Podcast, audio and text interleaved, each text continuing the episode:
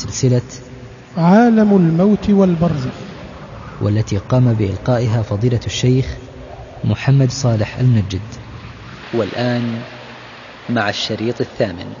سماع الأموات. الحمد لله رب العالمين وصلى الله على نبينا محمد وعلى آله وصحبه أجمعين.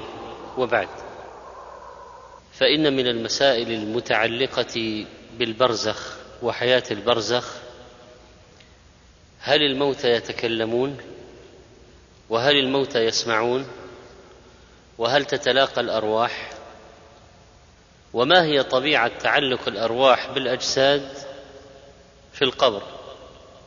فقد وردت أحاديث أنهم تعاد أرواحهم في أجسادهم وأحاديث أن أرواح الشهداء في حواصل طير خضر ونحو ذلك.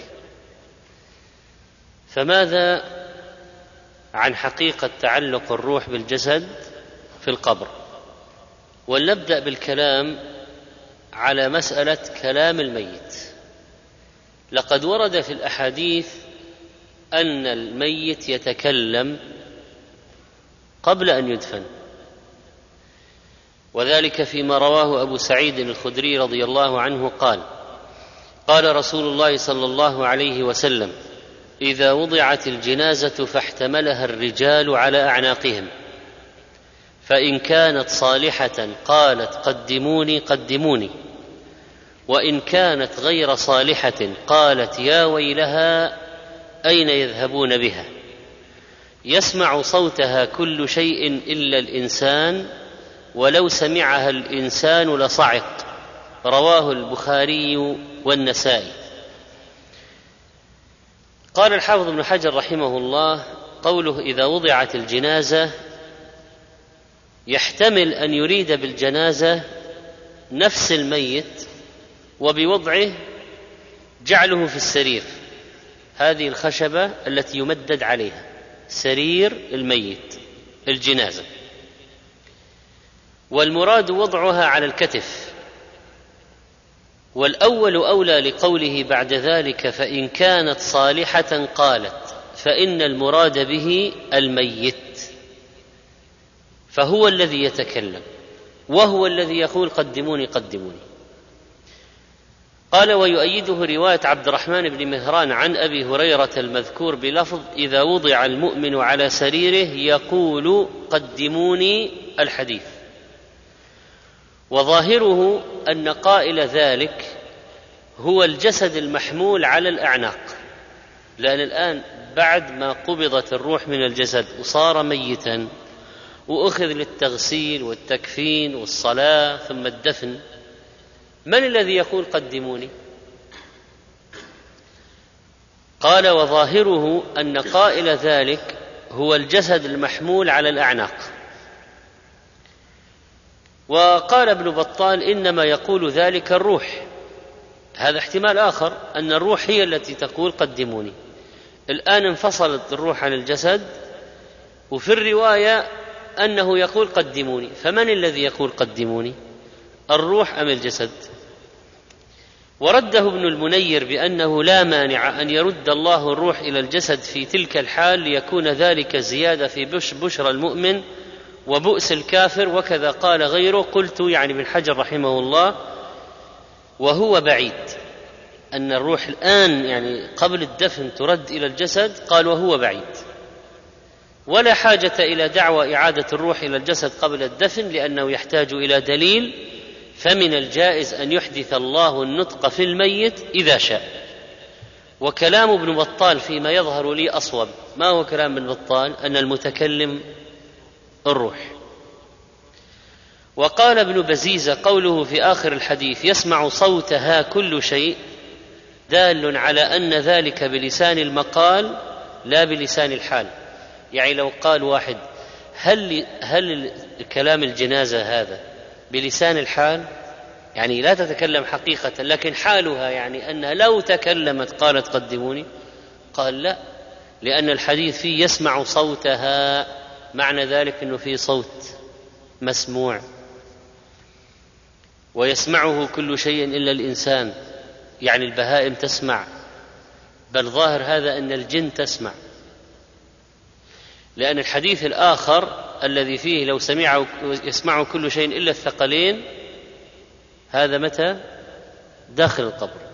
أما الآن نحن نتكلم على صوت الجنازة وهي تقول قدموني فهل يقوله الجسد الميت أو تقوله الروح؟ هذه أقوال العلماء ورجح ابن حجر أنه كلام كلام الروح لكن كلام حقيقي بصوت مسموع يسمعه كل شيء. قال يسمع صوتها كل شيء إلا الإنسان ولو سمعها الإنسان لصعق يعني من هول الكلام. وإن كانت غير ذلك في الحديث يعني غير صالحة قالت لأهلها لأجل أهلها إظهارا لوقوعه في الهلكة. وكل من وقع في الهلكة دعا بالويل. فما معنى قوله إن كانت غير صالحة؟ قالت يا ويلها. يعني هو يقول يا ويلي. والويل معناه هنا الدعاء بالويل معناه ومعنى الدعاء بالويل هنا يا حزني. وأضاف الويل إلى ضمير الغائب يا ويلها حملا على المعنى كراهية أن يضيف الويل إلى نفسه. يعني حتى لا يقول الراوي يا ويلي ولا الميت هو الذي يقول يا ويلي. فالراوي يعبر يقول يا ويلها كراهية أن يقول الكلام عن نفسه. وجاء في رواية أبي هريرة قال يا ويلتاه أين تذهبون بي؟ فدل على أن ذلك من تصرف الرواة. يعني الحديث الأصلي يا ويلي أو يا ويلتاه. لكن الراوي تصرف حتى لا ينسب الكلام لا يقول عن نفسه قال فت فقال فتقول ويلها أين يذهبون بها؟ وهي تقول ويلي يا ويلي أين تذهبون بي؟ لو سمعها الإنسان لصعق. يعني لغشي عليه من شدة ما يسمعه. والكلام الآن الكلام هذا لو سمعه لصعق خاص بصوت الذي يقول يا ويلي غير الصالحة ولا يشمل أيضا الصالحة؟ قال ابن بزيزة هو مختص بالميت الذي هو غير صالح. هذا الذي صوته لو سمعه الإنسان لصعق وأما الصالح فمن شأنه اللطف والرفق في كلامه فلا يناسب الصعق من سماع كلامه. ويحتمل قال ويحتمل أن يحصل الصعق من سماع كلام الصالح لكونه غير مألوف ليس لكونه مرعوبا أو مخيفا لا.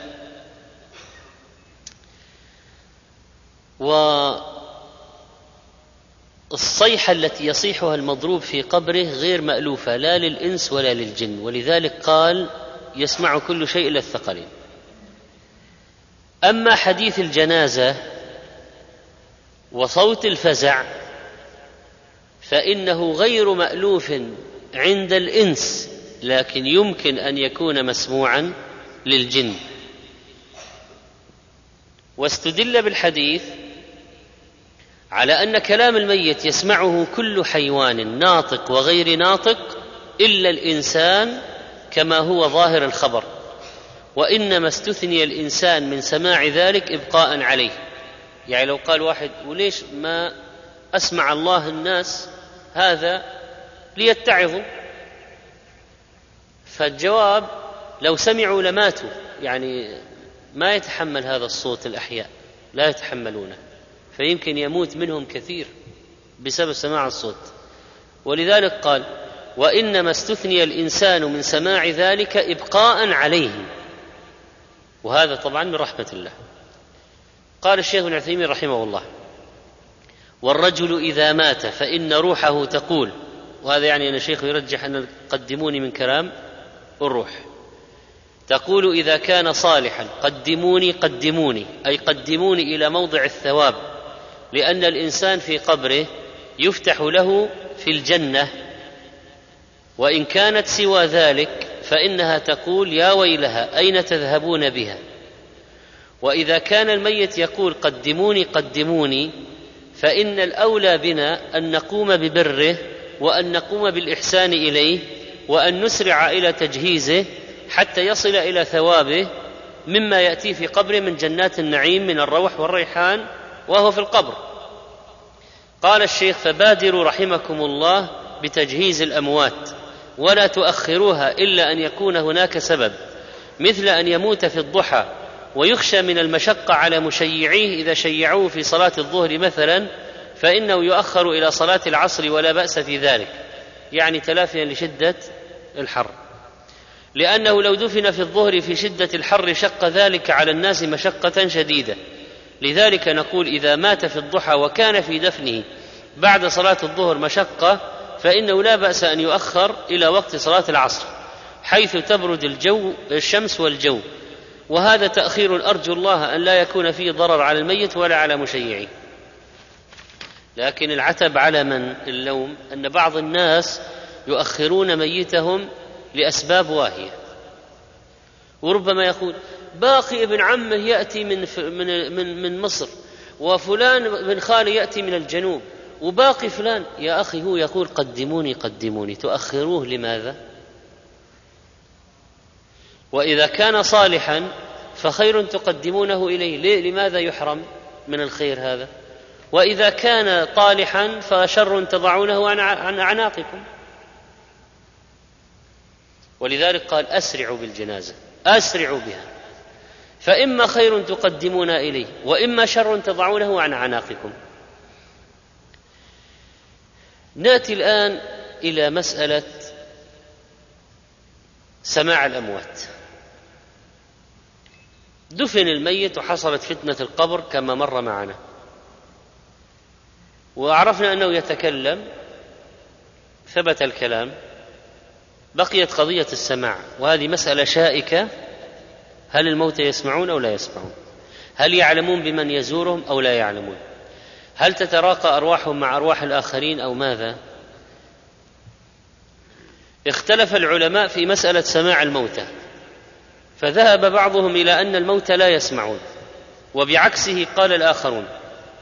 وممن عرض هذه المسألة عرضا وافيا الشيخ محمد الأمين الشنقيطي رحمه الله. قال اعلم أن الذي يقتضي الدليل رجحانه هو أن الموتى في قبورهم يسمعون كلام من كلمهم وأن قول عائشة رضي الله عنها ومن تبعها إنهم لا يسمعون استدلالا بقوله تعالى إنك لا تسمع الموتى وما جاء بمعناه من الآيات غلط منها رضي الله عنها وممن تبعها. وإيضاح كون الدليل يقتضي رجحان ذلك مبني على مقدمتين.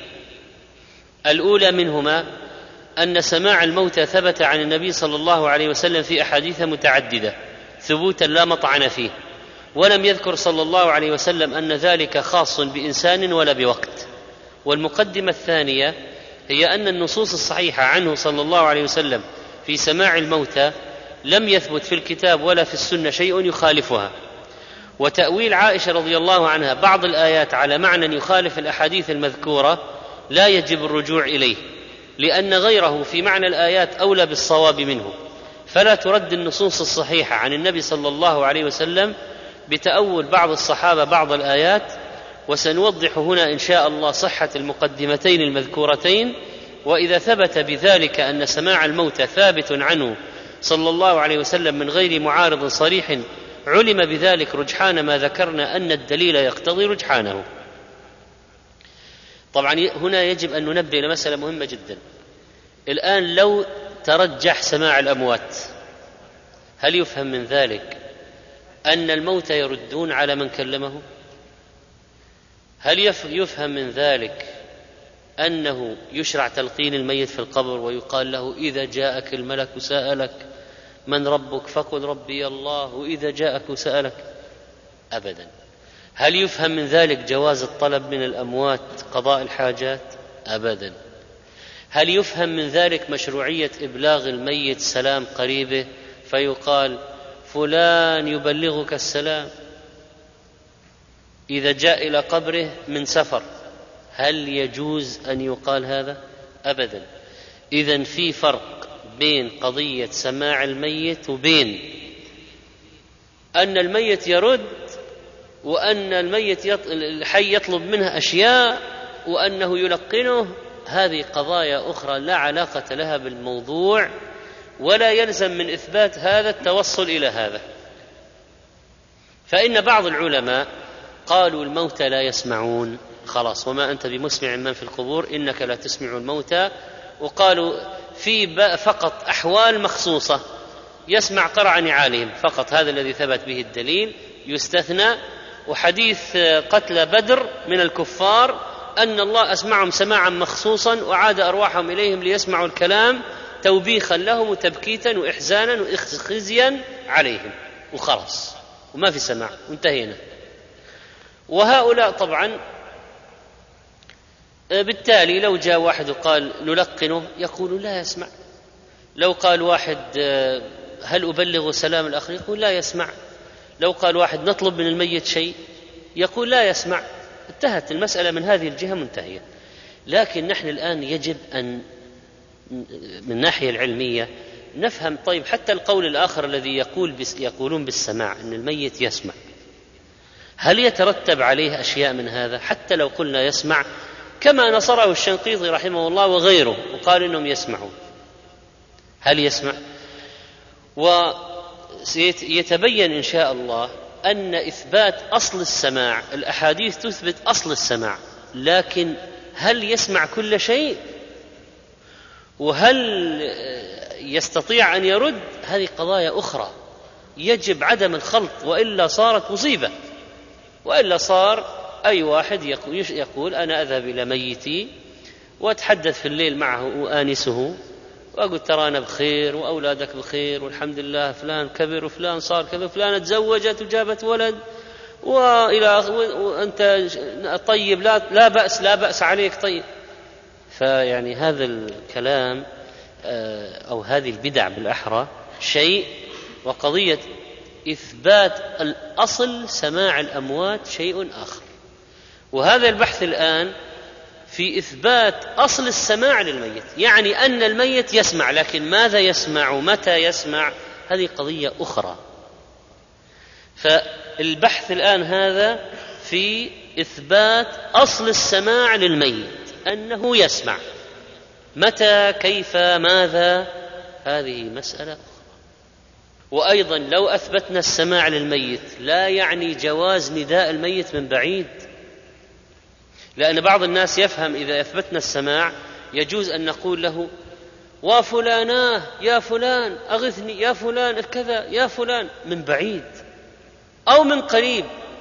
هذا هذه بدعة عظيمة. وإلا خلاص اذهب إلى قبر الصالح وقبر النبي وقبر واستنجد. فبعض الذين قالوا لا يسمع إلا هذه الأشياء المخصوصة أيضا حذروا من مسألة الشرك المنتشر.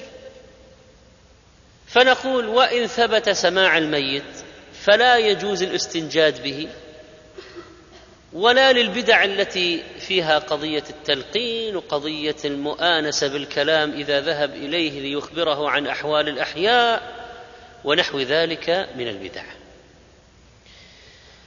قال الشيخ أما المقدمة الأولى وهي ثبوت سماع الموت عن النبي صلى الله عليه وسلم فقد روى البخاري ومسلم عن أبي طلحة رضي الله عنه أن نبي الله صلى الله عليه وسلم أمر يوم بدر بأربعة وعشرين رجلا من صناديد قريش فقذفوا في طوي من أطواء بدر خبيث مخبث وكان إذا ظهر على قوم أقام بالعرصة ثلاثا يعني أقام في ميدان المعركة إذا انتصر ثلاثة أيام إظهار للقوة والتحدي والذي يريد أن يرجع نحن موجودين.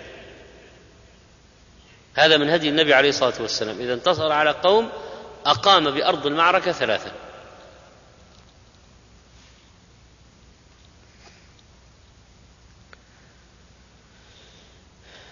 فلما كان ببدر اليوم الثالث أمر براحلته فشد عليها رحلها. الان يتأهب للمغادرة. ثم مشى واتبعه أصحابه وقالوا ما نرى ينطلق ما نرى ينطلق إلا لبعض حاجته. حتى قام على شفة الركي على حافة البئر التي دفن فيها القتلى قتل الكفار فجعل يناديهم بأسمائهم وأسماء آبائهم. يا فلان ابن فلان يا فلان ابن فلان أيسركم أنكم أطعتم الله ورسوله؟ وليس لو أطعتم الله ورسوله كان خيرا لكم أن تموتوا وتقتلوا هذه القتلة على الشرك والكفر محادين لله ورسوله. أيسركم أنكم أطعتم الله ورسوله فإنا قد وجدنا ما وعدنا ربنا حقا فهل وجدتم ما وعد ربكم حقا؟ فقال عمر يا رسول الله ما تكلم من أجساد لا أرواح لها؟ اذا استقر عند عمر أنهم لا يسمعون. وهذا من أدلة الذين يقولون إنهم لا يسمعون أن هذا سماع مخصوص وأنه مستقر عند الصحابة أن الموتى لا يسمعون وأن النبي عليه الصلاة والسلام بين له أنه سماع مخصوص. فقال عمر يا رسول الله ما تكلم من أجساد لا أرواح لها؟ فقال رسول الله صلى الله عليه وسلم والذي نفس محمد بيده ما أنتم بأسمع لما أقول منهم؟ يعني إثبات السماع لهم. قال قتادة كما أنتم يا أيها الصحابة سمعتم كلامي لهم هم سمعوه أيضا. ما أنتم بأسمع منهم. ما أنتم بأسمع منهم. هم سمعوا الكلام أيضا وبوضوح. قال قتادة راوي الحديث أحياهم الله حتى أسمعهم قوله توبيخا وتصغيرا ونقيمة وحسرة وندما. إذا إذا يقول هذا إحياء خاص خاص بهؤلاء. ولفظ مسلم عن أنس بن مالك أن رسول الله صلى الله عليه وسلم ترك قتلى بدر ثلاثة ثم أتاهم فقام عليهم فناداهم فقال يا أبا جهل بن هشام يا أمية بن خلف يا عتبة بن ربيعة يا شيبة بن ربيعة أليس قد وجدتم ما وعد ربكم حقا؟ فإني قد فإني قد وجدت ما وعدني ربي حقا. فسمع عمر قول النبي صلى الله عليه وسلم فقال يا رسول الله كيف يسمع؟ وأن يجيب وقد جيفوا صاروا جيف. فكيف يجيب؟ وكيف يسمع؟ قال والذي نفسي بيده ما أنتم بأسمع لما أقول منهم؟ ولكنهم لا يقدرون أن يجيبوا. شوفوا هذا في إثبات أن الميت ولو سمع لا يقدر أن يجيب. فمن قال لك إنني كلمت الميت رد عليه. وإني ذهبت إلى قبر النبي في المدينة وقلت له انظر ماذا تفعل أمتك. قال افعلوا كذا كذا كذا. فاعلم أنه كذاب. قال ولكنهم لا يقدرون أن يجيبوا ثم أمر بهم فسحبوا فألقوا في قليب بدر. ولما بلغ عائشة رضي الله عنها هذا الحديث عن عبد الله بن عمر رضي الله عنهما قالت غفر الله لأبي عبد الرحمن إنه وهل يعني أخطأ. إنما قال رسول الله صلى الله عليه وسلم والله إنهم ليعلمون الآن أن الذي كنت أقول لهم حقا. يعلمون الآن أن الذي كنت أقول لهم قبل أن يموتوا حقا. ثم قرأت إنك لا تسمع الموتى وما أنت بمسمع من في القبور. رواه البخاري ومسلم وأحمد. فهذا يبين أيضا رأي المذهب الأول الذي يقول بعدم السماع واحتج به الذين يقولون بالسماع طبعا. ومعنى وهل غلط ونسيه أتي بأربعة وعشرين رجلا من الصناديد جمع صنديد وهو السيد الشجاع. وقتلى بدر من الكفار كانوا سبعين والذين طرحوا كانوا الرؤساء منهم وهم الذين خصوا بالمخاطبة والتوبيخ لما كانوا عليه من العناد الشديد. وطرح بقية القتلى في أماكن أخرى. قال الحافظ وأمية بن خلف لم يكن في القليب لأنه كان ضخما فانتفخ فألقوا عليه لأنه الآن إذا سحبوه يتفسخ. تذهب اليد في جهة والقدم في الرجل في جهة يتفسخ انتفخ. فألقوا عليه من الحجارة والتراب ما غيبه. وهذا يدل على دفن قتل الكفار. يعني لو واحد قال هل ندفن الكافر؟ نقول ندفنه. وقد أخرج ذلك ابن إسحاق من حديث عائشة. لكن يجمع بينهما بأنه كان قريبا من القليب فنودي في من نودي. فالذين في القليب دخلوا في النداء وهذا بجانبهم دخل في النداء لكونه من جملة رؤسائهم. في بعض الروايات التي جاءت في هذا الحديث عند ابن إسحاق حدثني بعض أهل العلم أنه صلى الله عليه وسلم قال يا أهل القليب بئس عشيرة النبي صلى الله عليه وسلم كنتم كذبتموني وصدقني الناس. هؤلاء الأنصار صدقوني وأنتم قومي كذبتموني. قال البيهقي رحمه الله في بيان أن ما استدلت به عائشة رضي الله عنها لا يدل على نفي سماع الموتى العلم لا يمنع من السماع والجواب عن الآية أنه لا يسمعهم وهم موتى. يعني ما معنى إنك لا تسمع الموتى؟ يعني في حال الموت لا تسمع لا يسمعون. لكن إذا أحياهم الله سمعوا إذا أراد الله أن يسمعهم سمعوا قال العلم لا يمنع من السماع والجواب عن الآية أنه لا يسمعهم وهم موتى ولكن الله أحياهم حتى سمعوا كما قال قتادة. فاذا يفهم من كلام البيهقي أنه يؤيد أنه سماع مخصوص. قال ولم ينفرد عمر ولا ابنه بحكاية ذلك بل وافقهما أبو طلحة كما تقدم وللطبراني من حديث ابن مسعود مثله بإسناد صحيح.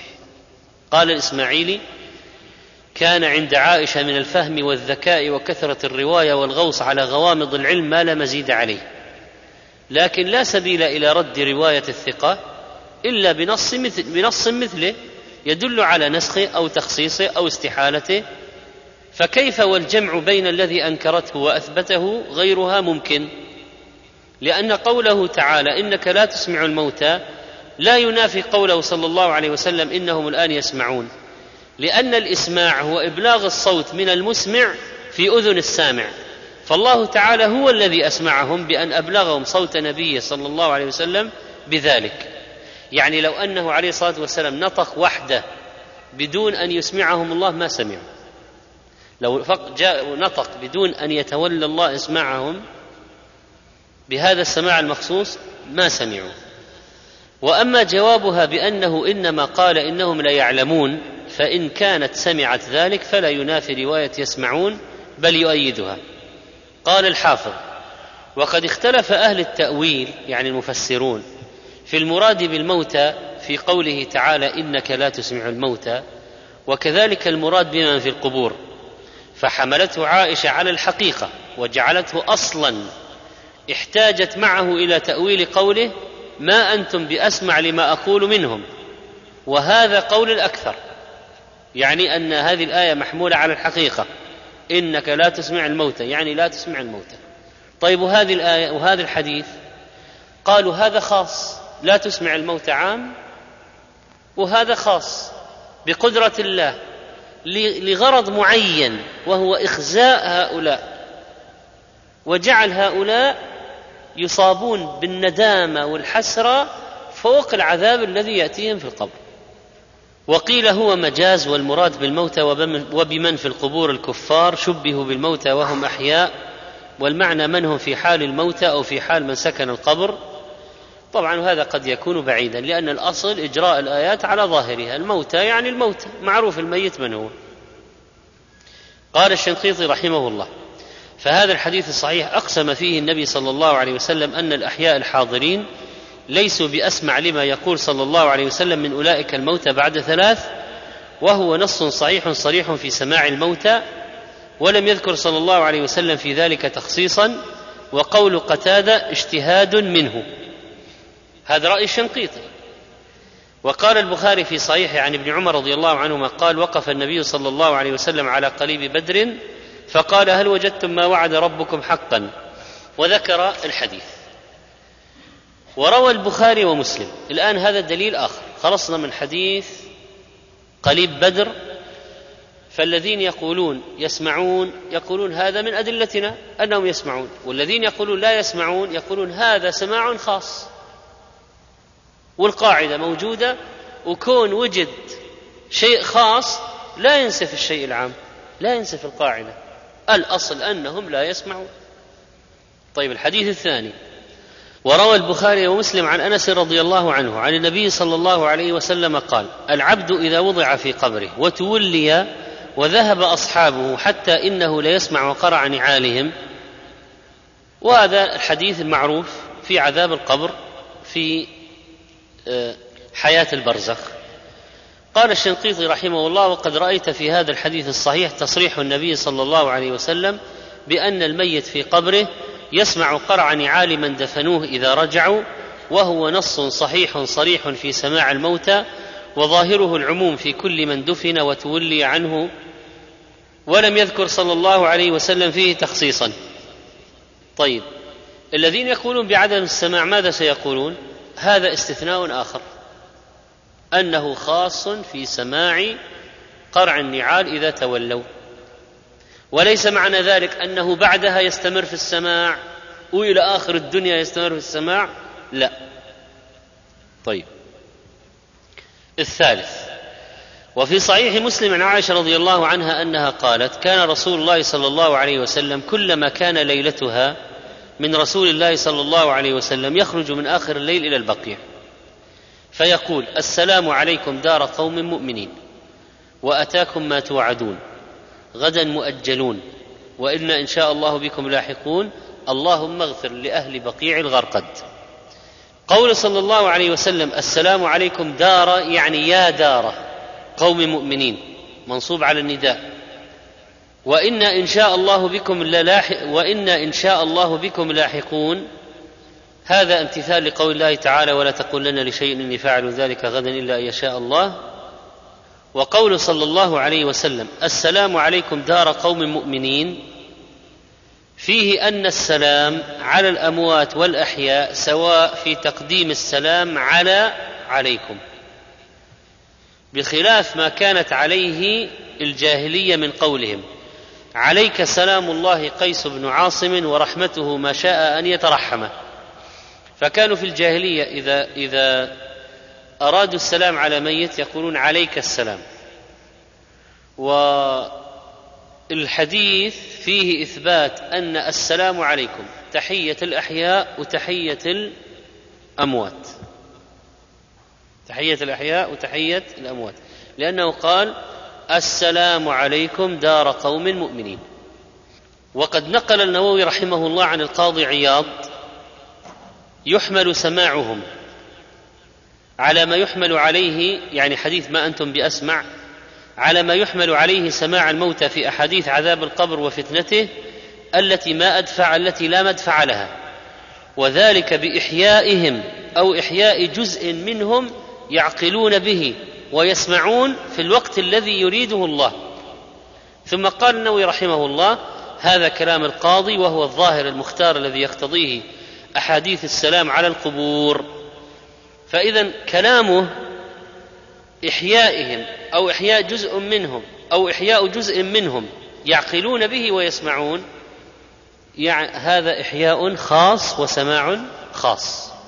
قال ابن القيم رحمه الله وثبت عنه صلى الله عليه وسلم أن الميت يسمع قرع نعال المشيعين له إذا انصرفوا عنه وقد شرع النبي صلى الله عليه وسلم لأمته إذا سلموا على أهل القبور أن يسلموا عليهم سلام من يخاطبونه فيقول السلام عليكم دار قوم مؤمنين وهذا خطاب لمن يسمع ويعقل ولولا ذلك لكان هذا الخطاب بمنزلة خطاب المعدوم والجماد والسلف مجمعون على هذا.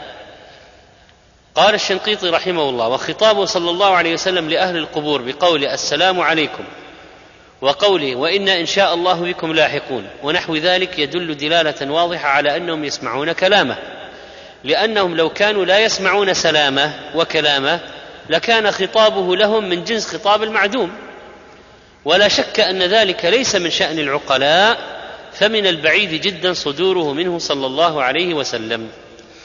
إذا الحديث هذا الآن من كلام ابن القيم رحمه الله وكلام الشنقيطي رحمه الله أن الموتى يسمعون السلام وأولئك يقولون الموتى لا يسمعون إلا في أحوال مخصوصة. طيب وما هي الأحوال المخصوصة؟ قالوا منها السلام على أهل المقابر. يعني الذين يقولون إنهم لا يسمعون يقولون ما عندنا مشكلة حتى في الحديث هذا. كيف يقولون يسمعون قرع النعال ويسمعون السلام عليهم في المقبرة.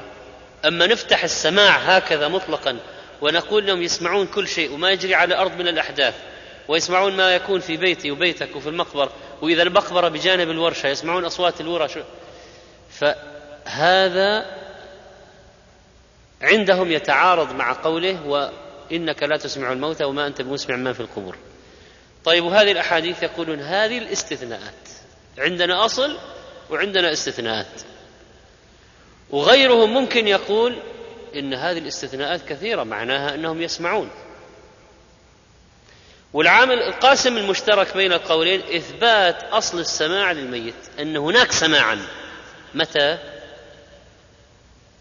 وقد تعاد الروح إلى البدن في غير وقت المسألة. كما في الحديث الذي صححه ابن عبد البر عن النبي صلى الله عليه وسلم أنه قال ما من رجل يمر بقبر الرجل الذي كان يعرفه في الدنيا فيسلم عليه إلا رد الله عليه روحه حتى يرد عليه السلام. فاذا هنا في رد روح مخصوص لأجل رد السلام لأنه يتبين من النصوص أن الميت إذا وضع في القبر روحه طبعا تصعد إلى السماء في الرحلة العلوية التي ذكرناها في الدرس الماضي ثم تعاد روحه في جسده ويقع الإقعاد والسؤال والفتنة والتعذيب أو التنعيم. الروح ماذا يحدث لها بعد ذلك؟ ممكن تصعد مرة أخرى تذهب إلى أعلى عليين تذهب تسرح في الجنة تأكل من شجر الجنة تأوي إلى قناديل معلقة تحت العرش تتلاقى مع أرواح أخرى وممكن تذهب في سجين في سجن. أرواح الكفار في الأرض السفلى. وادي برهوت في حضرموت. له علاقة وسيأتي الكلام فيه في قضية مكان أرواح الكفار في سجين في الأرض السفلى في ذلك المكان. طيب. اذا فارقته عند الموت وصعدت إلى الأسفل ونزلت في القبر دخلت في الجسد ثم خرجت إلى أماكن أخرى. ولما جاء واحد وسلم رد الله عليه الروح ليرد السلام. وقد ثبت ذلك للنبي عليه الصلاة والسلام. أنه ما من أحد يسلم عليه إلا رد الله عليه روحه ليرد عليه السلام. وسيأتي كلام الشيخ عبد العزيز باز رحمه الله في تصحيح في في ذكر نقد تصحيح الحديث أو ملاحظة على تصحيح الحديث الذي صححه ابن عبد البر رحمه الله.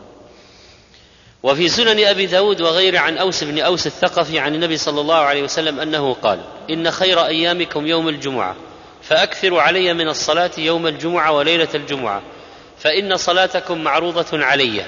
قالوا يا رسول الله كيف تعرض صلاتنا عليك وقد أرمت؟ قال إن الله حرم على الأرض أن تأكل أجساد الأنبياء.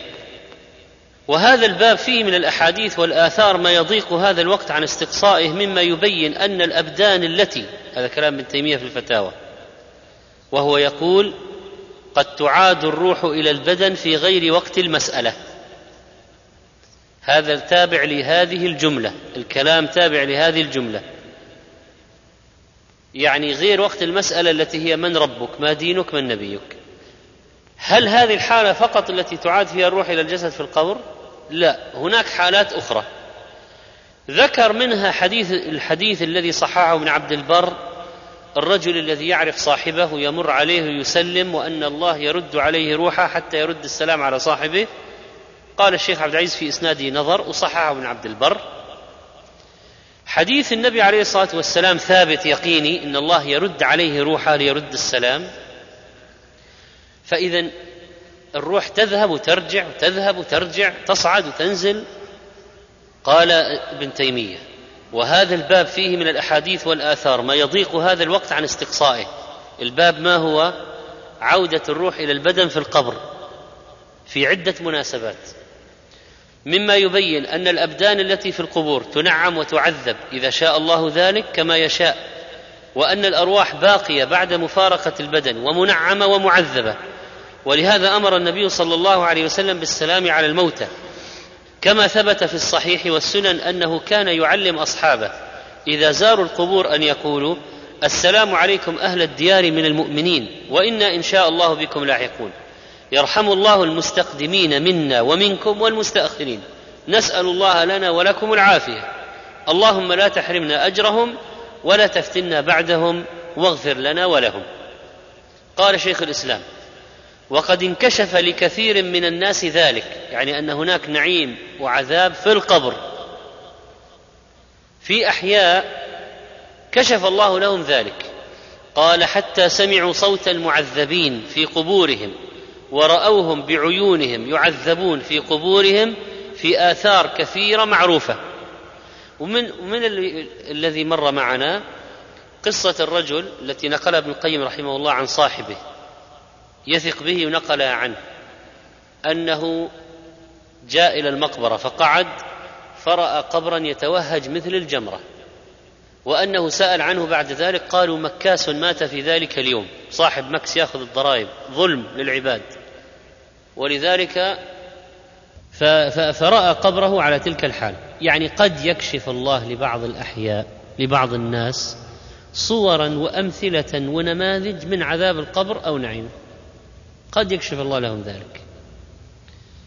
قال شيخ الإسلام وقد انكشف لكثير من الناس ذلك حتى سمعوا صوت المعذبين في قبورهم يعني في استثناءات ولا لو سمع كل الناس يسمعون كل ما ما هن أحد بعيش ولا نام ولا أكل ولا شرب ولا نكح ولا تلذذ بالنساء ولا بالفرش.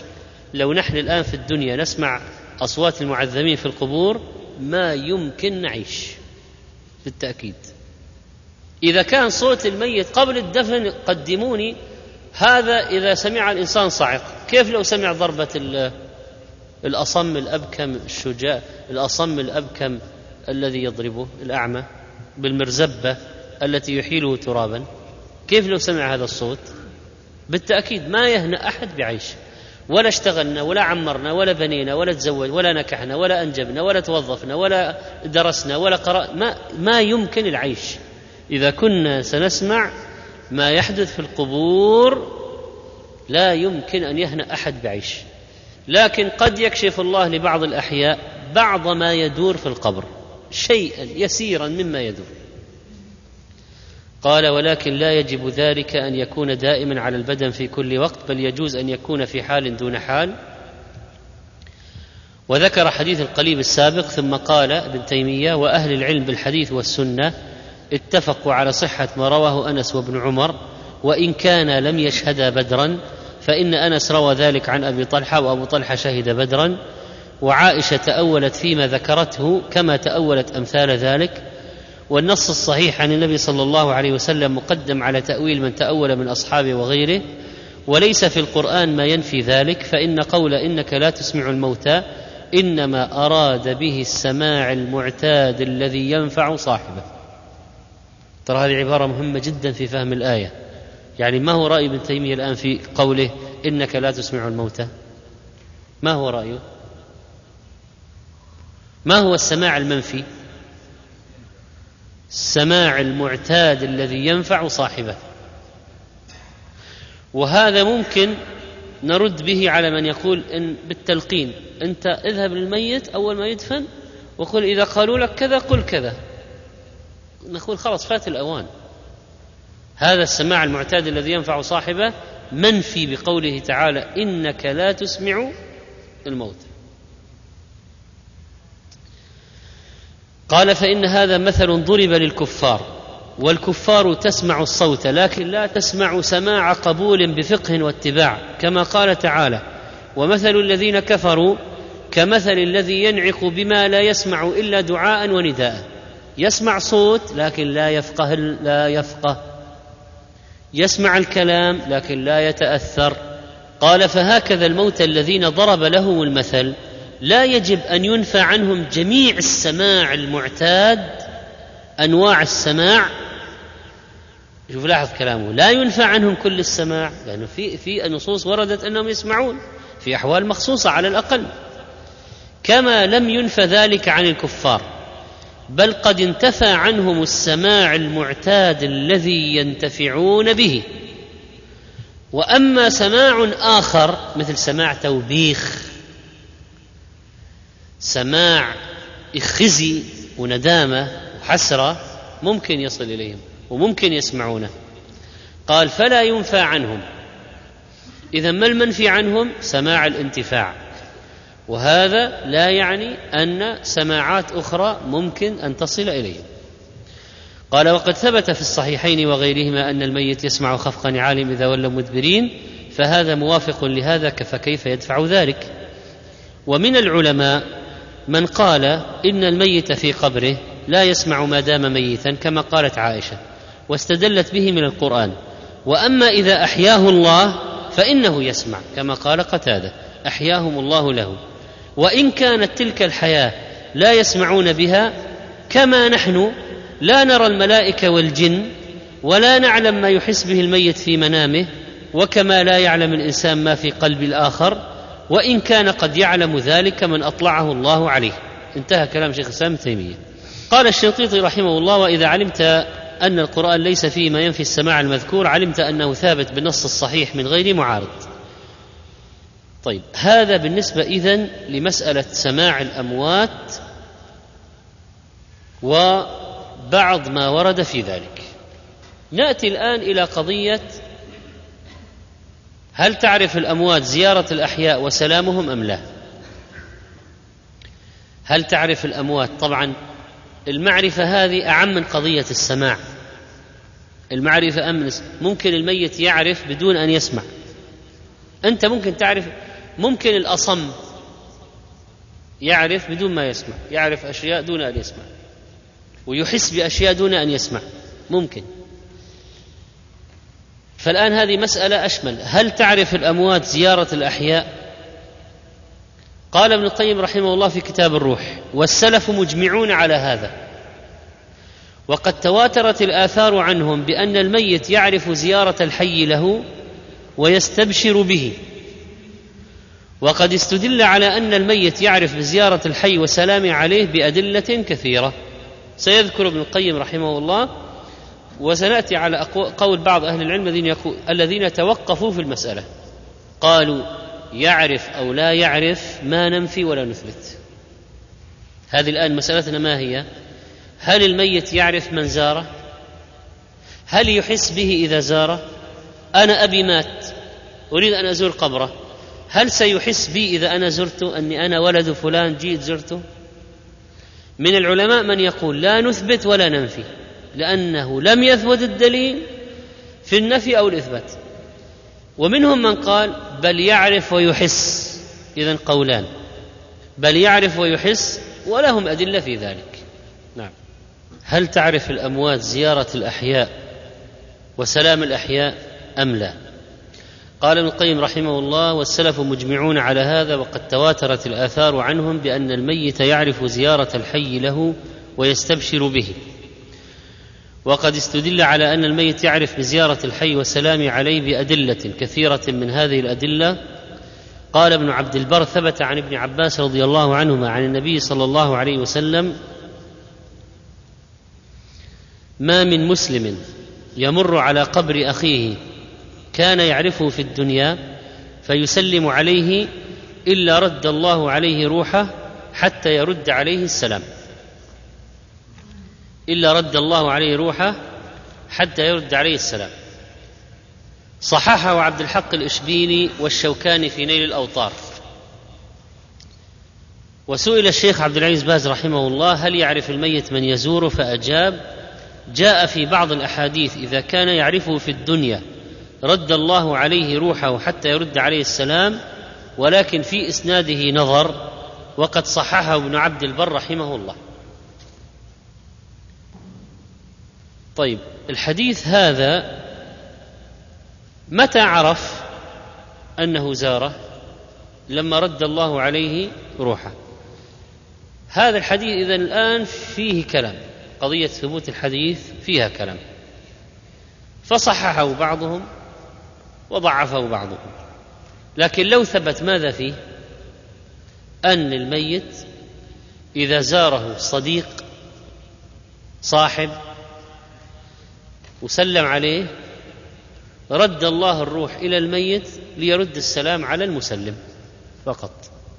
وفي الصحيحين عنه صلى الله عليه وسلم أنه أمر بقتل بدر وذكر حديث قتل بدر. وهذا فيه سماعهم ذلك السماع المخصوص لأن الله رد إليهم أرواحهم ليسمعوا كلامه ويصابوا بالخزي والحسرة.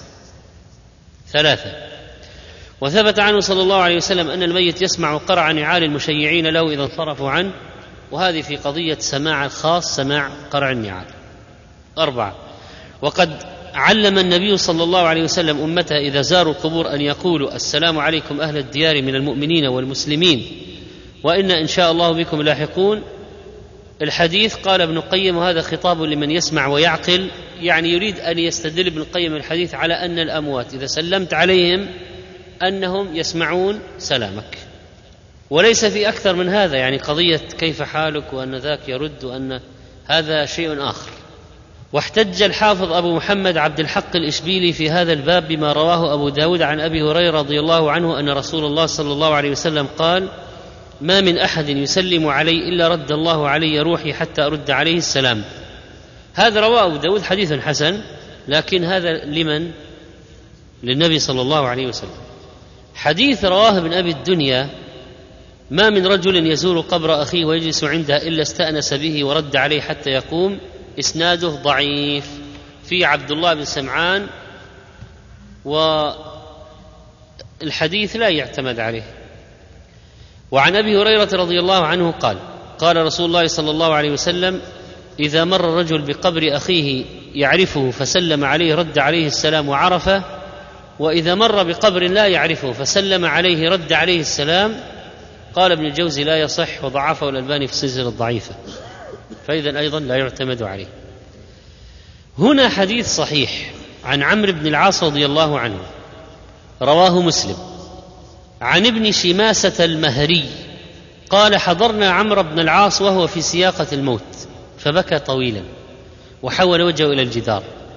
ثم ذكر الحديث الطويل وفيه أنه قال لهم يعني عمرو بن العاص رضي الله عنه فإذا دفنتموني فشنوا علي التراب شنا ثم أقيموا حول قبري قدر ما تنحر جزور ويقسم لحمها يعني صدقة لله حتى أستأنس بكم وأنظر ماذا أراجع به رسل ربي. فقوله حتى أستأنس بكم وأنظر ماذا أراجع به رسل ربي. يقول النووي فيه فوائد منها إثبات فتنة القبر وسؤال الملكين وهو مذهب أهل الحق وفيه أن الميت يسمع حينئذ من حول القبر. فهذا السماع المخصوص بمن هم حول القبر وليس أنه يسمع إلى آخر الدنيا لا. قالوا أيضا إن تسمية المسلم زائرا فيه أن المزور يعلم بأن هذا زاره وإلا ما صار زائرا. وبعض الآثار جاءت أن بعض الأحياء سمع شيئا من القبر أو أن واحد اتكى على القبر فسمع المقبور يقول إليك عني لا تؤذني. طبعا أما بالنسبة لقضية أن الموتى ممكن يتأذون بأشياء نعم يعني القعود على القبر والمشي فوق القبر المشي على القبر والقعود على القبر والاتكاء على القبر فهذا كله ورد هذا ورد النهي عنه. فهذا في إيذاء للمقبورين. وكذلك الاعتداء على القبور جعلها مكان القمامة أو مثلا البناء فوقها وبعضهم لا يراعي حرمة الأموات وإذا اشترى أرضا وتبين لها وأنه مقبرة لم يهتم ووضع الأساسات وبنى البيت عليها. إذا كون الموتى يتأذون بأشياء نعم. ممكن يتأذى الميت بالجلوس عليه والوطء على قبره والاتكاء على قبره يتأذى منه. يعني وجود إحساس من الميت إحساس من الميت بأشياء هذا ليس ممنوعا. مسألة السماع تقدم الكلام فيها وأن هناك سماع خاص بأحوال معينة منها السلام وقرع النعال هل يستأنس الميت بمن حوله؟ هل إذا زارهم أحس إذا زاروه أحس بهم؟ هذه التي أثبتها بعض العلماء ونفاها بعضهم. وسئل شيخ الإسلام بن تيمية رحمه الله سؤالا فيه فقرات كثيرة. هل الميت يسمع كلام زائره ويرى شخصه؟ وهل تعاد روحه إلى جسده في ذلك الوقت؟ أم تكون ترفرف على قبره في ذلك الوقت وغيره؟ وهل تصل إليه القراءة والصدقة سواء كان من المال الموروث عنه وغيره؟ وهل تجمع روحه مع أرواح أهله وأقاربه الذين ماتوا قبله سواء كان مدفونا قريبا منهم أو بعيدا؟ وهل تنقل روحه إلى جسده في ذلك الوقت؟ أو يكون بدنه إذا مات في بلد بعيد ودفن بها ينقل إلى الأرض التي ولد بها؟ وهل يتأذى ببكاء أهله عليه؟ والمسؤول من أهل العلم رضي الله عنهم الجواب عن هذه الفصول فصلا فصلا جوابا واضحا مستوعبا أجاب. الحمد لله رب العالمين. نعم يسمع الميت في الجملة. سبحان الله شوف لاحظ كلام الدقيق. يسمع في الجملة. يعني عموما هل في سماع؟ في في قال كما ثبت في الصحيحين عن النبي صلى الله عليه وسلم أنه قال يسمع خفق نعالهم حين يولون عنه وذكر حديث القليب وقد ثبت عنه في الصحيحين من غير وجه أنه كان يأمر بالسلام على أهل القبور. أنه كان يأمر بالسلام على أهل القبور ويقول قولوا السلام عليكم أهل الديار من المؤمنين والمسلمين وإن إن شاء الله بكم لاحقون ويرحم الله المستقدمين منا ومنكم والمستأخرين. نسأل الله لنا ولكم العافية اللهم لا تحرمنا أجرهم ولا تفتنا بعدهم واغفر لنا ولهم. قال ابن تيمية رحمه الله فهذا خطاب لهم. يعني السلام عليكم. نسأل الله لنا ولكم العافية. قال فهذا خطاب لهم وإنما يخاطب من يسمع. يعني العادة أن تتكلم مع من؟ إذا خاطبت. تخاطب من يسمعك. وقلنا في الذين منعوا السماع قالوا ما عندنا إشكال. هذه من الاستثناءات. هذه من الاستثناءات. يسمع من يسلم عليه. وروى ابن عبد البر وذكر الحديث ما من رجل يمر بقبر رجل كان يعرفه في الدنيا. وذكر حديث كيف تعرض صلاتنا عليك وقد أرمت. وحديث إن الله وكل بقبري ملائكة يبلغوني عن أمة السلام. وهذا ثابت في عدة روايات أن الله عز وجل خصص ملكا أعطاه أسماع العباد يعني الملك هذا يسمع ماذا يقول الناس في العالم. وكل ما سلم واحد على محمد صلى الله عليه وسلم الملك يقول يا للنبي عليه الصلاة والسلام فلان ابن فلان من أمتك يسلم عليك.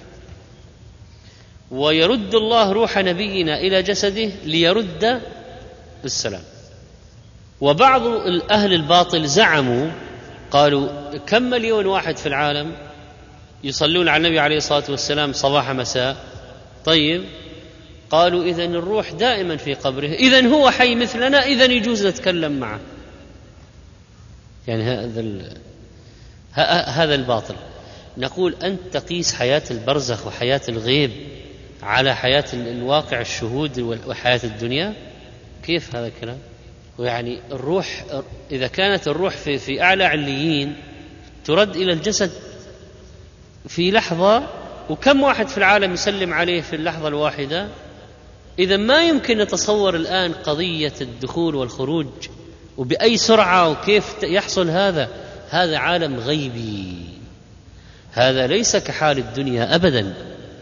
قال شيخ الإسلام فهذه النصوص وأمثالها تبين أن الميت يسمع في الجملة عموما وليس كل يسمع عموما هناك سماع كلام الحي ولا يجب أن يكون السمع له دائما. فإذا كان الميت يسمع كلام المسلم عليه هذا لا يعني أنه يسمع كلامه دائما ولو أنت زرت القبر حتى لو رجعت إلى بيتك الميت يسمعك ولو أنك تكلمت مع زوجتك الميت يسمعك ولو ذهبت إلى العمل الميت يسمعك لا. اللي نثبته فقط ما هو؟ سماع السلام. قال بل قد يسمع في حال دون حال كما قد يعرض للحي فإنه قد يسمع أحيانا خطاب من يخاطبه وقد لا يسمع لعارض يعرض له. وذكر أن هذا لا يعارض. قوله تعالى إنك لا تسمع الموتى. قال فإن المراد بذلك سمع القبول والامتثال. يعني الميت الآن لا يسمع سماعا ينتفع به. ولا والمنفي في الآية لأن ضربت مثلا لمن يعرض عليه الحق ولا يجيب. بأنه لا فائدة من هؤلاء ومهما تكلمت معهم لن لن يهتدوا. مثل الكفار مثل أهل القبور لا يسمعون. كذلك هؤلاء الكفار مهما نصحتهم مهما دعوتهم لن يستجيبوا. قال فإن الله جعل الكافر كالميت الذي لا يستجيب لمن دعاه وكالبهائم التي تسمع الصوت ولا تفقه المعنى. فالميت وإن سمع الكلام وفقه المعنى فإنه لا يمكنه إجابة الداعي. وامتثال ما أمر ما أمره به أو نهى عنه. وكذلك الكافر لا ينتفع بالأمر والنهي وإن سمع الخطاب. وكذلك الكافر لا ينتفع بالأمر والنهي وإن سمع الخطاب وفهم المعنى. كما قال الله تعالى ولو علم الله فيهم خيرا لأسمعهم. ما معنى لأسمعهم؟ هم يسمعون. لكن المقصود سماع إيش؟ انقياد. سماع استجابة. سماع هداية. سماع قبول. طيب. وسئل الشيخ محمد بن صالح بن عثيمين رحمه الله هل الميت يسمع السلام والكلام ويشعر بما يفعل لديه؟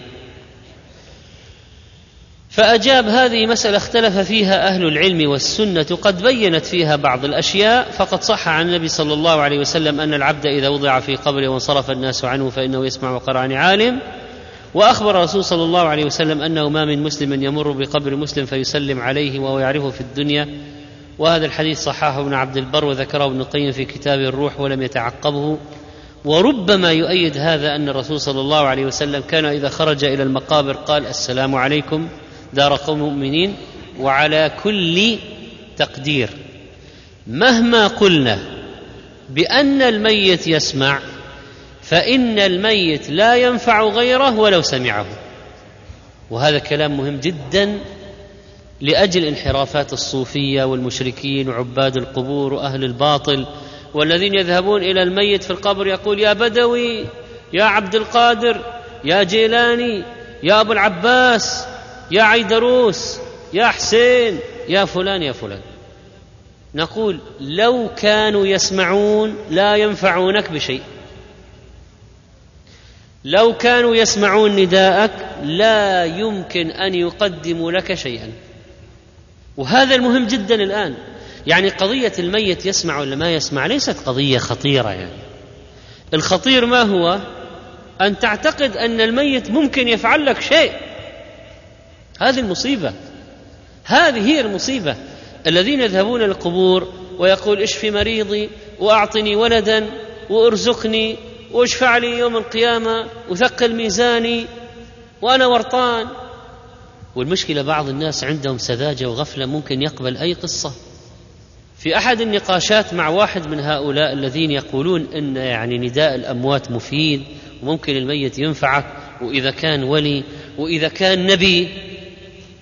قال أنا كانت إقامتي منتهية والجوازات ما رضي يجدد الإقامة ومتورط وراح آخذ خروج نهائي وفي مصيبة ورحت للرسول في في عليه الصلاة والسلام في في في, في المسجد النبوي وقلت يا رسول الله الحقني. وثاني يوم تجددت الإقامة. لا إله إلا الله. طيب يعني ما يمكن يكون صادفت انه واحد ابن حلال من المحسنين الله يسرها يعني يعني باعتقادك ورأيك يعني أنه سمعك وأنه تدخل عند الجوازات يعني ما هذه العقلية. والمشكلة أن هذا يصدقون الناس اللي في المجلس يقولون اللهم صل يعني إحنا من أول نقول فعلا فعلا. وهذا الدليل خلاص هذا دليل. هذا دليل أن الجوازات يا أخي أين عقولكم؟ ولذلك هو الآن هذا هي النقطة الخطيرة هنا. فإذا الميت يسمع أو لا يسمع ليست القضية هذه كبيرة؟ لكن المشكلة بناء عليها أنه إذا كان يسمع يعني ينفع. هذه المشكلة مصيبة هنا. التوصل من يسمع إلى ينفع.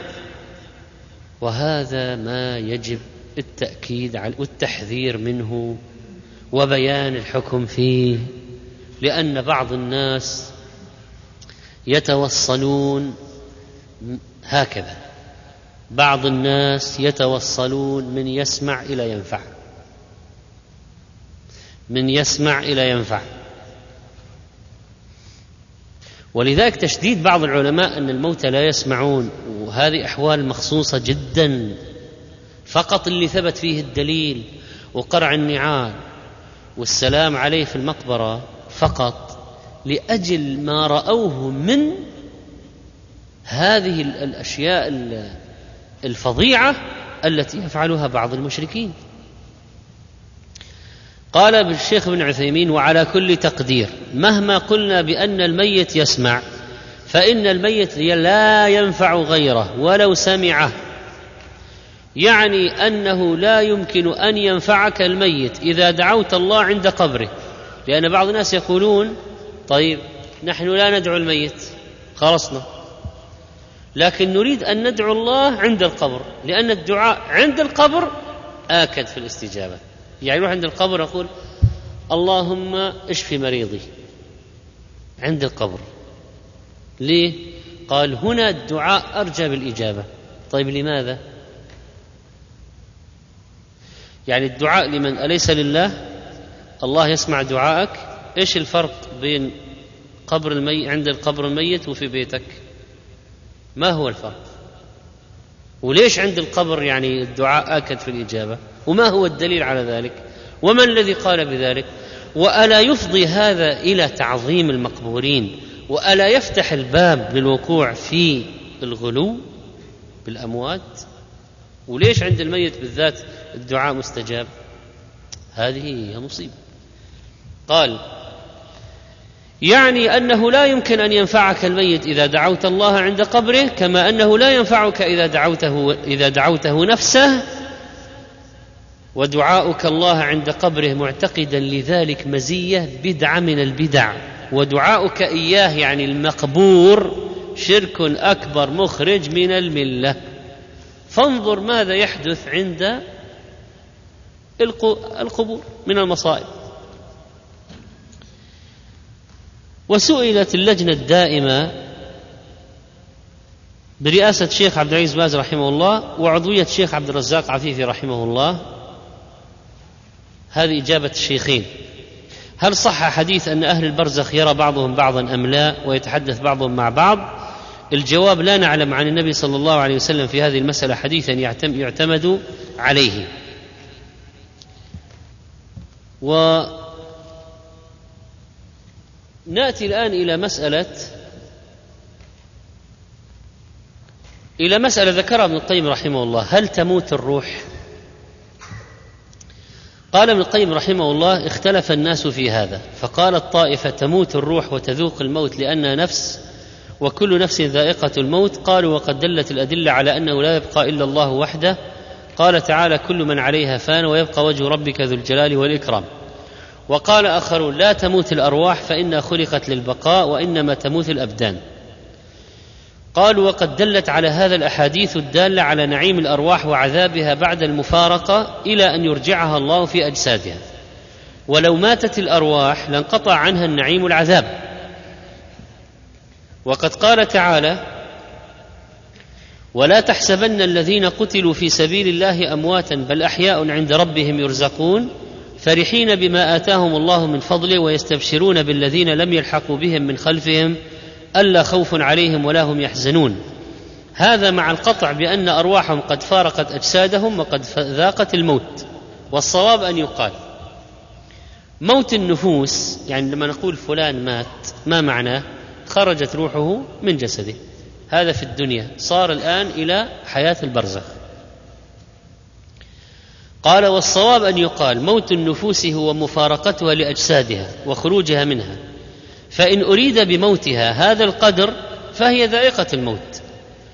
وإن أريد أن تعدم يعني إذا واحد قال هل الروح تعدم تضمحل وهل يأتي وقت على الأموات لا يحسون لا بنعيم ولا بعذاب لأن الروح نفسها ماتت؟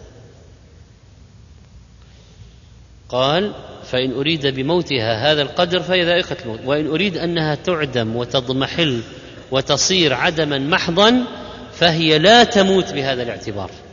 بل هي باقية بعد خلقها في نعيم أو في عذاب. يعني نحن الآن في الدنيا نحس نعيش.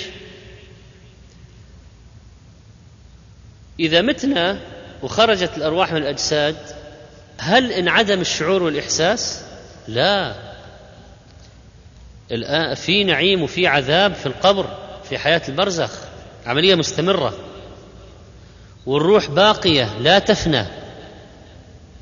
لا تفنى. حتى يبعث الله من في القبور فتعود الأرواح في الأجساد عودا حقيقيا فيه قيام وذهاب إلى أرض المحشر ووقوع الحساب والجزاء إلى آخره. اذا تعلق الروح بالجسد موجود موجود في الدنيا حياة معينة التي نعرفها الآن. في البرزخ فيه تعود الروح في الجسد ويسأل ويفتن ثم ممكن تخرج مرة أخرى الروح داخل القبر تخرج داخل القبر غير خروج الدنيا.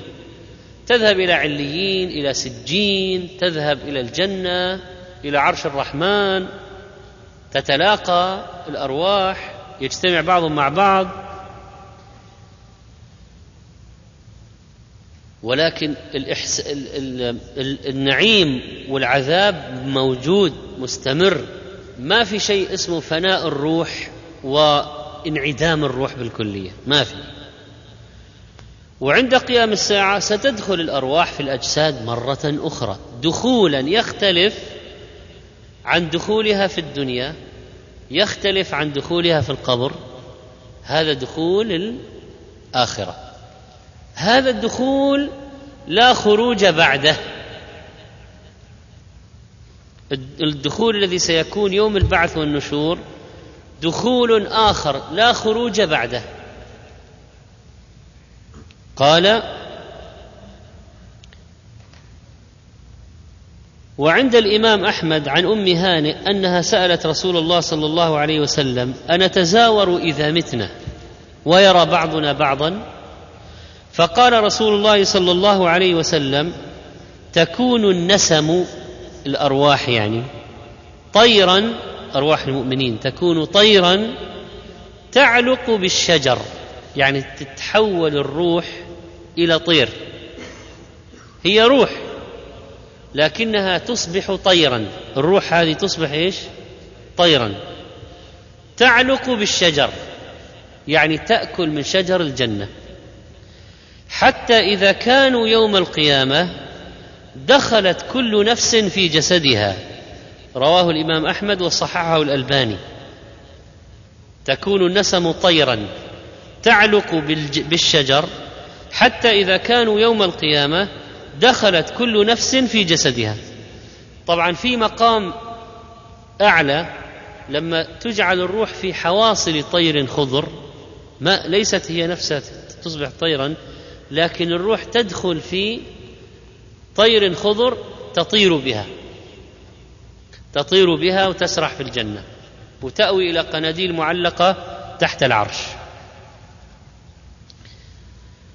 ما هو مسكن الروح من الجسد؟ قال شيخ الإسلام تيمية رحمه الله لا اختصاص للروح بشيء من الجسد بل هي سارية في الجسد كما تسري الحياة التي هي عرض في جميع الجسد وعودة الروح إلى الميت في قبره سبق ذكره بحديث البراء وعاد روحه في جسده. قال شيخ الإسلام الأحاديث الصحيحة المتواترة تدل على عود الروح إلى البدن وقت السؤال وسؤال البدن بلا روح هذا غلط والأحاديث الصحيحة ترده. طيب كذلك قال القاري ثم تصير أي ترجع إلى القبر وتكون دائما محبوسة في أسفل السافلين هذه أرواح المجرمين.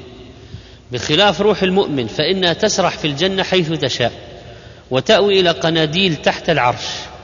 ولها تعلق بجسده أيضا تعلقا كليا. طبعا هذا لا يمكن إدراكه الآن. كيف هي فوق ولها تعلق في الجسد؟ كيف هي في الجنة والجسد في الأرض؟ كيف يكون هذا التعلق؟ الله أعلم به. قال لأنه يعني في القبر ينام كنومة العروس وينظر منازله في الجنة. هذا الجسد الذي في القبر يتنعم يعني يعني الروح متصلة به لأنه يحس ويشعر بالنعيم أو بالعذاب. فهذه الروح في مكان والجسد في مكان وفي اتصال. هناك اتصال نحن لا ندركه. ومن قال إن الميت في القبر يقرأ القرآن يصلي ويتعب فهذا يحتاج إلى دليل. الأنبياء ورد فيهم حديث الأنبياء أحياء في قروب في قبورهم يصلون. غير الأنبياء لا يجوز أن نثبت انه في حال معينة مثلا نقول هو يقرأ القرآن وهو يصلي وهو بدون دليل لا نستطيع أن نقول بذلك. وعودة الروح إلى الميت وهو في قبره ليس عودة إلى حالتها التي كانت عليها في الدنيا بحيث يحيا حياته المعهوده له من قبل ويحتاج معها إلى طعام وشراب. كلا. وفي الروح تعود إلى القبر إلى الجسد في القبر ولكن ليس كعود كارتباطها به في الدنيا لأن في الدنيا يحتاج إلى طعام وشراب. وغير ذلك من شأن الحياة الأولى للإنسان في الدنيا. وإنما عودة الروح إلى الميت في قبره وقت السؤال أو وقت رد السلام أو غير ذلك عودة خاصة لها أحكامها تخالف الشأن الذي كان في الدنيا. قال ابن القيم رحمه الله وسر ذلك أن الروح لها بالبدن خمسة أنواع من التعلق متغايرة الأحكام. هذا فهم هذا كلام مهم حتى الواحد يستطيع أن لا تلتبس عليه الأمور. اولا تعلقها به في بطن الأم جنينا. قال في الحديث إذا بلغ أربعة أشهر يرسل إليه الملك وينفخ فيه الروح. اذا هذا تعلق معين للروح بالجسد في بطن الأم. ثاني تعلقها به بعد خروجه إلى وجه الأرض. الثالث تعلقها به في حال النوم. يعني ترى نحن الآن إذا نمنا علاقة أرواحنا بأجسادنا أثناء النوم ليست مثل علاقته بها في اليقظة. علاقة روحك بجسدك أثناء النوم غير علاقة روحك بجسدك في اليقظة. ولذلك إذا قمت بعد النوم ماذا تقول في الأدعية؟ الحمد لله الذي أحيانا بعدما أماتنا. وتقول أيضا الحمد لله الذي رد علي روحي وأذن لي بذكره. الذي الحمد لله الذي عافاني في جسدي ورد علي روحي وأذن لي بذكره. رد عليك روحك معناها أنها قد أخذت اخذا معينا وقبضت قبضا معينا أثناء النوم. اذا في بطن الأم في تعلق معين. إذا ولد في تعلق معين. إذا نام في تعلق معين. الرابع. تعلقها به في البرزخ فإنها وإن فارقته وتجردت عنه فإنها لم تفارقه فراقا كليا بحيث لا يبقى لها التفات إليه البتة ليست مفارقة كلية. والآثار تدل على ردها إليه وقت سلام المسلم وهذا الرد إعادة خاصة لا يوجب إعادة حياة البدن قبل يوم القيامة. ولذلك لم لو جاء واحد وقال النبي عليه الصلاة والسلام إذا واحد سلم عليه رد الله عليه روحه في إذا هو حي مثل ما كان في الدنيا هل هذا الكلام صحيح؟ لا ليس بصحيح طيب التعلق الخامس ما هو؟ تعلق الروح بالبدن خمس أنواع الخامس تعلقها به يوم بعث الأجساد وهو أكمل أنواع تعلقها بالبدن إذ أنه تعلق لا يقبل البدن معه موتا ولا نوما ولا فساد التعلق الذي سيكون بين الروح والبدن يوم بعث الأجساد يوم الدين أقوى شيء أقوى من اللي في الدنيا لماذا؟ لأن الروح إذا دخلت في ذلك اليوم لا تخرج ولأنه ما في نوم يعني لا أهل الجنة ينامون ولا أهل النار ينامون. ثم ما في موت. فإن إذا دخلت يوم القيامة لن تخرج البتة لن تخرج أبدا. يبقى عندنا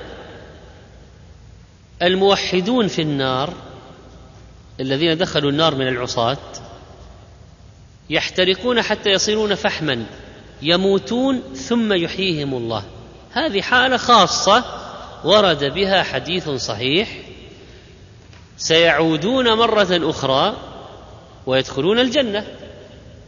في النتيجة النهائية تعلق الروح في البدن يوم القيامة تعلق خاص جدا أقوى أنواع التعلق ما في نوم ولا موت. وبالتالي فإن ذلك التعلق له أحكامه الخاصة أيضا.